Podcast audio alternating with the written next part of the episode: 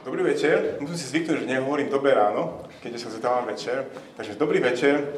Volám sa Jan Verčimák, sme tu so svojou manželkou. Už toto je naša druhá nedeľa a sme veľmi radi medzi vami. A ja sa chcem poďakovať všetkým tiež za pomoc pri stiahovaní. A vám manželky sa chcem poďakovať, že ste prepožičali svaly svojich manželov. Ma, veľmi rýchlo sme to zvládli a bola to sranda. Tak, veľmi, veľmi sme za to vďační, naozaj. Ako, ako sme už počuli, toto leto budeme spolu uvažovať, premyšľať nad modlitbou pánov alebo nad modlitbou oče náš. A je to veľmi dobré, pretože musím sa priznať, že ak je nejaká oblasť duchovného života, s ktorou ja sám zápasím, tak je to modlitba. A to som kazateľ. Takže ak zápasíte s tým tiež, tak vám úplne rozumiem. A preto je dobré, že sa budeme práve tomuto venovať. To si oveľa múdrejší a skúsenejší ako ja, kedy si povedal, že dejiny prebudenia cirkvy sú dejinami vypočutých modlitieb. A ak um, má mať církev aj v Bratislave nejaké dejiny, ak má mať paradox ako zbor, nejaký príbeh a nejaké dejiny, tak to bude tiež príbehom Božej milosti a vypočutých modlitieb. Tak preto je skvelé, že uh, sa budeme spolu zamýšľať nad, nad modlitbou ako takou. Uh, Dneska sa ešte nepozrieme do modlitby pánovej, ale rozhodol som sa urobiť taký malý úvod k úvodu a rozprávať o modlitbe ako takej. Sa nad tým, aké, sú naše, je naša motivácia, pretože sa modlíme a možno trošku tvarovať náš postoj, s akým sa modlíme.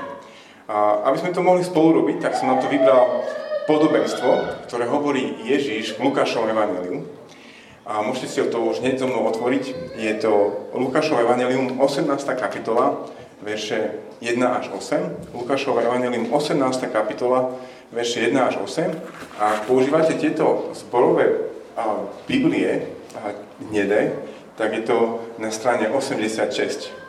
Je to ku koncu knihy, predsa je to strana 80, 86, Zázrak je v tom, že sú tu dve knihy a dvojité číslovanie, čiže v tej druhej polovici je to, je to strana 86, Evangelium podľa Lukáša, 18. kapitola, a budem čítať od veršov 1 až 8. Malá poznámka ku podobenstvám, možno ste v živote nepočuli to slovo a možno ste nikdy nad tým nepremýšľali, čo to vlastne je.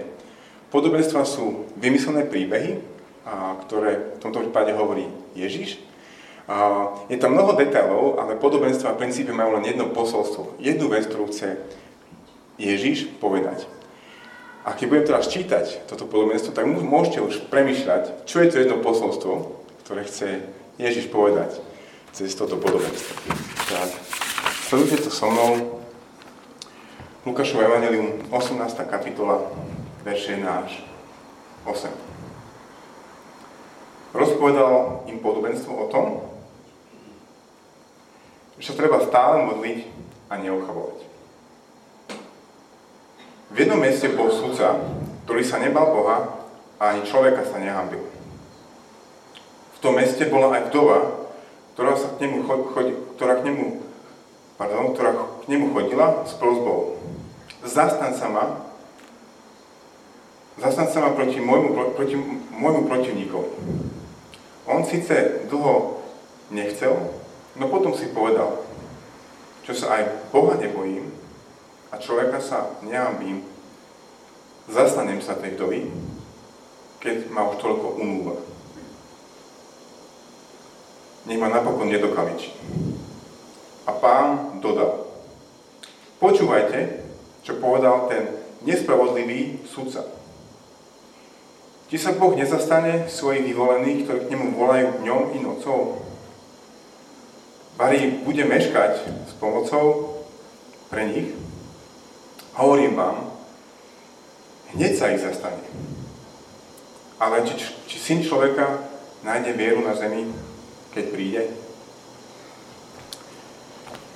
Ak ste pozorne počúvali, tak môžete, môžete vedieť, že toto podobenstvo má veľmi jednoduché posolstvo. Je o tom, že sa treba modliť, a, ne, a neustávať. Stále sa modliť. Čiže ja môžem vrátiť svoju výplatu a my môžeme ísť domov, lebo nie je nič jednoduchšie. Ale ako som povedal, toto podobenstvo nám hovorí, ako nájsť motiváciu k tomu, aby sme sa neustále modlili a tvaruje náš postoj, s ktorým sa máme modliť. Tak poďme teraz to prvé. Ak si robíte poznámky, ten prvý bod je, že motivácia, alebo kde, kde nachádzame motiváciu preto, aby sme sa modlili. Toto, tá motivácia z tohto podobenstva je, je jednoznačná. Nachádzame ju v, v tom, kým je Boh, v jeho charaktere a v tom, čo Boh robí. Podobenstvo je o vdove a o sudcovi. Vdova v Ježišovej dobe bol niekto, kto bol veľmi v zlom sociálnom postavení. Bol v podstate úplne odkázaný na sociálnu pomoc zvonka, finančne aj materiálne. Potom tomto povedstve máme sudcu. Sudca, ktorý je opísaný ako možno mnoho slovenských sudcov, ktorý sa Boha nebojí a na ľuďoch mu nezáleží. No keďže táto vdova je taká neodlomná, tak sudca nakoniec vyhovie tejto, tejto vdove a zastane sa jej. Nám to slovo zastane znie tak veľmi neutrálne a možno tak, tak jemne, ale slovo, ktoré používa ten grécky text, ktorom bola Biblia kedysi napísaná, používa slovo pomsta alebo rehabilitácia. Proste, že niekto, kto bol ponižovaný, prestane byť ponižovaný a uznajú mu jeho nevinu a jeho práva. Takže tento nespravodlivý sudca sa nakoniec tejto vdovy zastane. Tu Ježišovo podobenstvo končí a prichádza Ježišovo vysvetlenie. A ak máte to Bibliu otvorené, tak môžeme čítať od 6. verša, že čo vlastne Ježiš, ako Ježiš vysvetľuje toto podobenstvo. 6. verš. A pán dodal, počúvajte, čo povedal ten nespravodlivý sudca naráža na to, že ten sudca sa nakoniec tejto vdovy zastane, pretože je neodbitná. Či sa Boh, verš, či sa Boh nezastane svojich vyvolených, ktorí k nemu volajú dňom i nocou? Bari bude meškať s pomocou pre nich? Hovorím vám, hneď sa ich zastane. Naša motivácia, prečo sa modliť a neustávať, nie je v nás, ale v tom, v tom kto Boh je. A v tom väčšom vysvetlení môžeme nájsť takú pomerne jednoduchú rovnicu. Máme neodlomnú vdovu, nespravodlivého sudca, sudcu, čiže neodlomná vdova plus nespravodlivý sudca rovná sa nastolenie spravodlivosti tým nespravodlivým sudcom. Ale Ježiš chce, aby sme vedeli túto rovnicu trošku inak. Že máme neodlomnú vdovu, potom máme spravodlivého, spravodlivého sudcu s veľkým S, to sa rovná ešte väčšia spravodlivosť a ešte väčšia istota spravodlivosti. A to chce, to chce povedať týmto podobenstvom, že my, Boží ľud, ktorý si On vyvolil, ako čítame v Boží 7, si môžeme byť úplne istí, že Boh sa nás zastane. Boh svoj vyvolený ľud pomstí a rehabilituje. A čo to znamená pre nás? To znamená to to, že nech sa deje čokoľvek v našom živote, my stále sa môžeme modliť a ne, neochabovať. Naše podmienky a situácia sa môžu meniť. Dokonca aj naše prežívanie našej situácie sa môže meniť. Čo sa však nemení, je Boh, ktorý je dobrý a spravodlivý súdca. Keď sa budeme učiť modlitbe pánovej toto leto, tak sa budeme učiť z prvých vecí, že ho máme oslovať, oslovovať náš Otec. Oče náš, ktorý si v nebesiach. A to je presne náš Boh. On sa nikdy nemení, je náš Otec. A to je dôvod, prečo k nemu môžeme stále prísť a stále neustále volať k nemu. Pre jeho charakter, pre to, kým je. To druhé, čo nás učí to podobenstvo veľmi nepriamo o tom, že čo je naša motivácia, je, že a nielen to, že aký je jeho charakter, ale aj to, čo Boh robí. Lukáš toto podobenstvo o vdove a sudcovi, o modlitbe, hovorí v kontexte veľmi zaujímavej debaty. A pretočíte v vašich Bibliách jednu stranu dozadu, tak prídete k príbehu zo 17. kapitoly, ktorý nesie názov Príchod Božieho kráľovstva. Tento príbeh je o tom, že prichádzajú farizei, duchovní vodcovia duchovná šľachta Ješovej doby, prichádzajú za ním a prichádzajú za ním s jedinou otázkou. Verš 20, 17. kapitoly, hovorí tieto slova. Kedy príde Božie kráľovstvo? To chcú vedieť títo náboženskí vodcovia. Ježiš im odpovedá, ale neodpovedá im dátumom, ktorý by si mohli zapísať do svojho kalendára. Ale odpovedá im veľmi šalamúnsky v týchto veršoch 20 až 37. Hovorí im, že Bože kráľovstvo je už tu a ešte nie. Aj áno, aj nie. Bože kráľovstvo je tu a ešte nie.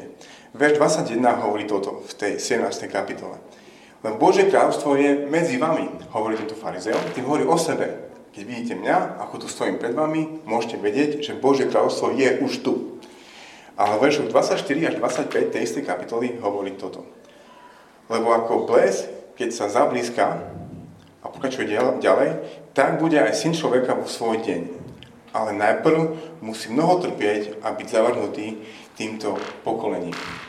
Bože kráľovstvo je síce tu, pred nimi stojí v osobe Ježiša Krista, ale tento kráľ, toto kráľovstvo ešte len konec koncov príde.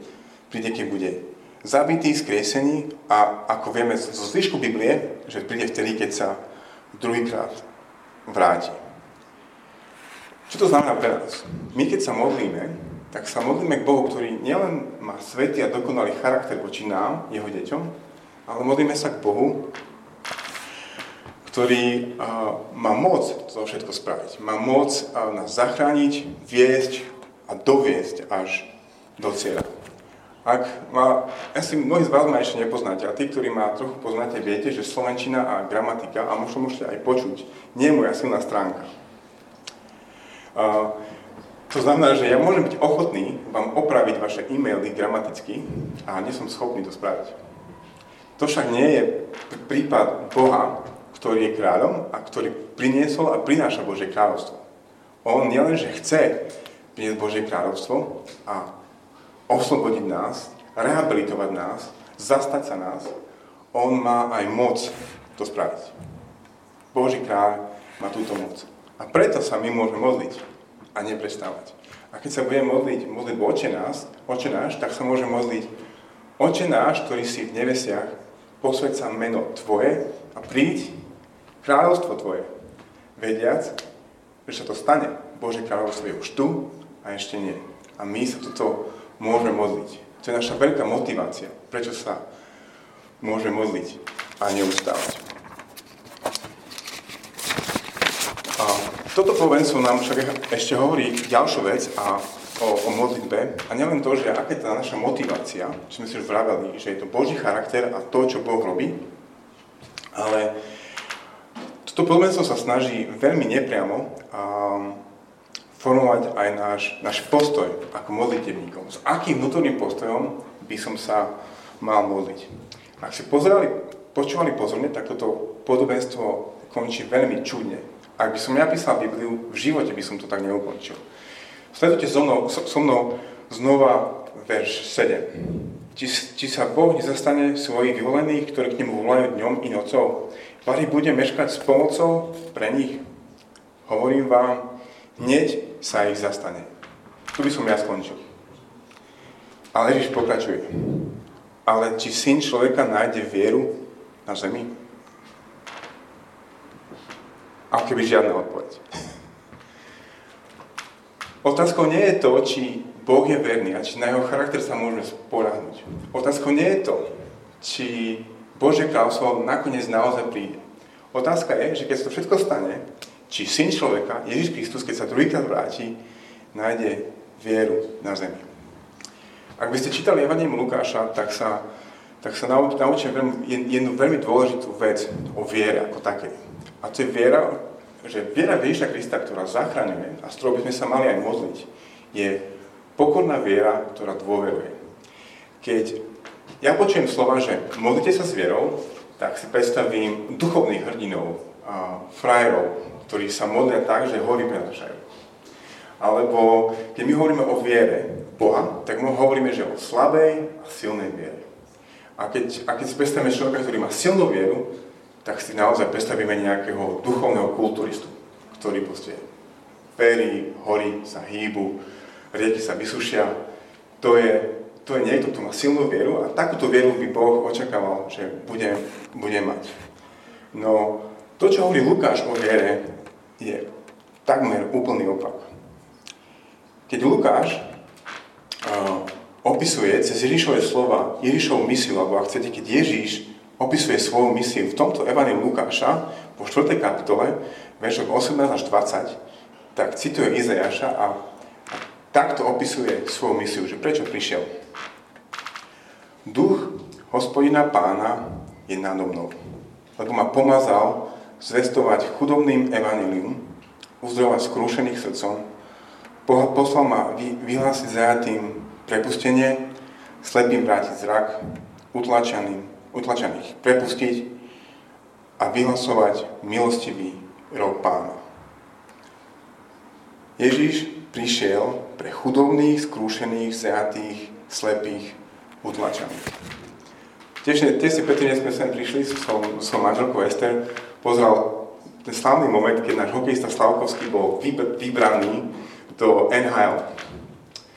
A všetci tí, čo tam boli, tí manažeri, sa, tak sa snažia vybudovať Dream Team. Najlepší tým, aký len môžu, aby, aby vyhrali Stanley Cup. Keď Ježiš prišiel si vybrať svoj Dream Team pre svoje zámery, tak si vybral chudobných, skúšených, zajatých, slepých a utlačených. Tak skúsme sa len zamýšľať, zamýšľať, koho teda vlastne on pozýva do svojho kráľovstva a z koho chce urobiť modlitebníkov. Tak sú prvé, najprv sú chudobní. A aby som dodal chudobní v duchu, ako o tom čítame v Matočovom evaneliu. Tak to sú tí chudobní v duchu. Dalo by sa povedať, že to ľudia bez špeciálneho záujmu načenia alebo zmyslov pre duchovné veci. Nie sú nejakí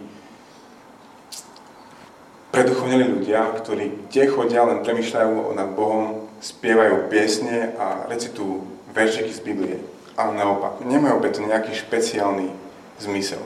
Sú takto chudobní v duchu. Potom ho opisuje skúšených srdcom. Možno si predstavíme kresťanov, ktorí sa stále tešia a stále sú nadšení a neustále veria, ale skúšení srdcom to sú ľudia, ktorí ak niečo poznajú, tak je to vnútorný pocit zúfalstva, zármutku, skrúšenosti nad vlastným hriechom a zlyhaním. To je Ježišov Dream Team. Poďme ďalej.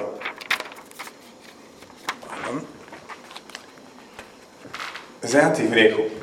To asi poznáte.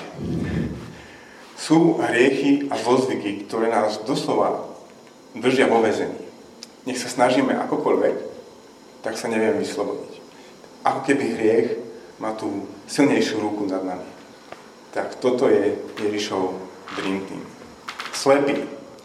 Slepí sú ľudia duchovne, ktorí, nielen, ktorí často aj nevidia hĺbku svojho hriechu, nevidia to, aký je Boh nádherný a svetý, a sú tak úplne odsudení na život v tme. Nič im nepomôže, sú ako tápajúci v tme. Tak toto je Ježišov Dream Team. Konec koncov utláčaný. Ak si dostali, tak viete, že zlyhania a chyby a hriech majú svoje dôsledky. A tie, tie dôsledky nás doslova niekedy prenasledujú. Utláčajú. Nevieme sa z nich vyslobodiť. Je to ako otrokár, ktorý stále v každej situácii má na nás dosah. To robí hriech v našom živote. No čudujú sa svete, toto je Ježišov Dream Team. A týchto, bez takýchto ľudí si Ježiš volá do svojho kráľovstva a z takýchto ľudí si Ježiš robí svojich modlitevníkov pre svoje kráľovstvo. Tak ako toto všetko formuje náš postoj, keď sa modlíme? No tak, že z nás robí pokorných ľudí, sa nemodlíme s tým, že ak sa niekto teraz môže modliť a niečo žiadať od Boha, tak som to ja. Práve naopak. Vieme, že sme slepí, utláčaní a chudobní v duchu rôznym spôsobom. Ako teda máme pristupovať k Bohu? Veľmi krátko. A Zvyšok 18. kapitoly podáva dve krátke príbehy. Jeden o tom, jeden hovorí o farizeovi a mýtnikovi. Farizej sa, obaja sa modlia v chráme, ale farizej, ten duchovný vodca, príklad pyšného človeka, duchovne pyšného človeka sa modlí takto. Bože, ďakujem, že nie som ako ostatní ľudia. Vydierači, nespravodliví, cudzoložníci, alebo ako ten mýtnik. Ďakujem, že nie som ako on. To je modlitebný postoj. Um, možno my sa tak nikdy nemodlíme. Ďakujem, že nie som ako ostatní hriešní ľudia, ale možno poznáme to také zvláštne, nenápadné porovnávanie, že tí zlí a hriešní a nehodní ľudia sú niekde inde. Nie v tejto miestnosti, kde sa modlíme. Nie doma, v mojej komórke, kde sa sám modlím. Tí zlí ľudia sú niekde inde. Ale taký naozaj sme. My, my, my nemôžeme povedať, že ďakujem, že nie som ako títo vedľa mňa. V kontraste k tomu je mýtnik, ktorý, ktorého modlitevný postoj je opísaný takto. Bože, buď milostivý mne hriešnemu. Keď neviete, čo povedať Bohu, ak sa chcete modliť, toto môže byť prvá veta, ktorá nám pomôže tvarovať náš postoj. Bože, buď milostivý mne.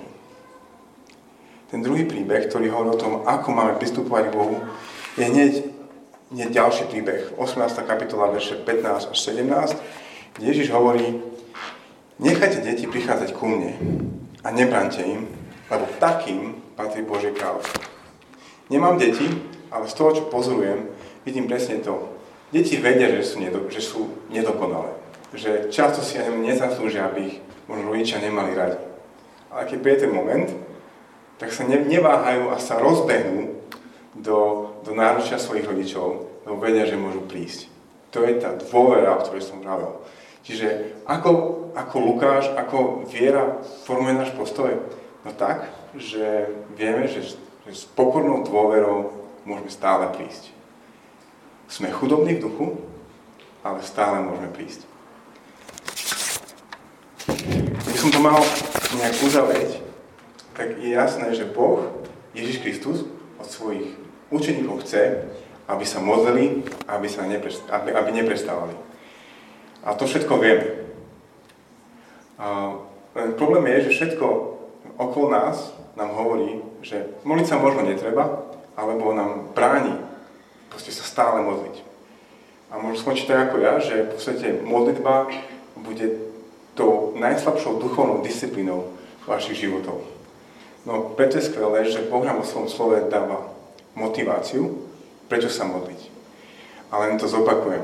My sa môžeme modliť preto, pretože aký je Boh? Kým je Boh? Boh je náš Otec, ktorý sa o nás zaujíma. Nie je to ten nespravodlivý súdca, ktorý sa nestará, ale práve naopak. Zaujíma sa. No môžeme sa modliť preto, lebo vieme, že Boh prináša a ešte prinesie svoje kráľovstvo. A nič v tom nezastaví. Preto sa môže modliť. Oče náš, ktorý si v nebesiach, nech sa posvetí Tvoje meno, nech príde Tvoje kráľovstvo. Toho sa môžeme vždy modliť a neostávať, keď vieme, kto je Boh a čo robí. A to posledné, čo sme sa učili z tohto podobenstva veľmi nepriamo, je to, že Boh sa snaží aj tvarovať náš postoj, s akým sa máme modliť. A ten postoj je pokorná dôvera. Pokorná dôvera v tom, že vieme, že sme chudobní v duchu. Ale presne takých Boh volá, aby sa modlili, aby sa modlili s dôverou, že môžu prísť a modliť sa a neprestávať. Tak a to nás učí o modlitbe toto podobenstvo. A teraz budeme spolu spievať pieseň, ktorá sa volá, že ak ľud môjho mena sa pokorí. Tu nie, kapela, môžete, môžete prísť hore. Tie slova to ďalej tak, ak sa nemýlim, že ak ľud môjho mena sa pokorí a bude sa modliť, vtedy ich z nebies vypočujem a z nebies im odpustím. Toto je modlitba, ale my vieme, že táto modlitba bola zodpovedaná a vyslyšaná Ježišovi Kristovi, ktorý sa zmiloval a odpustil a my vieme, že mu sa môžeme modliť a neprestávať, pretože máme Ježiša Krista, v ktorom môžeme prísť k nášmu nebeskému Otcovi. Tak poďme spievať túto piesne spolu ako naše vyznanie a zároveň myslíme na to, že v Ježišovi Kristovi táto modlitba bola vypočutá.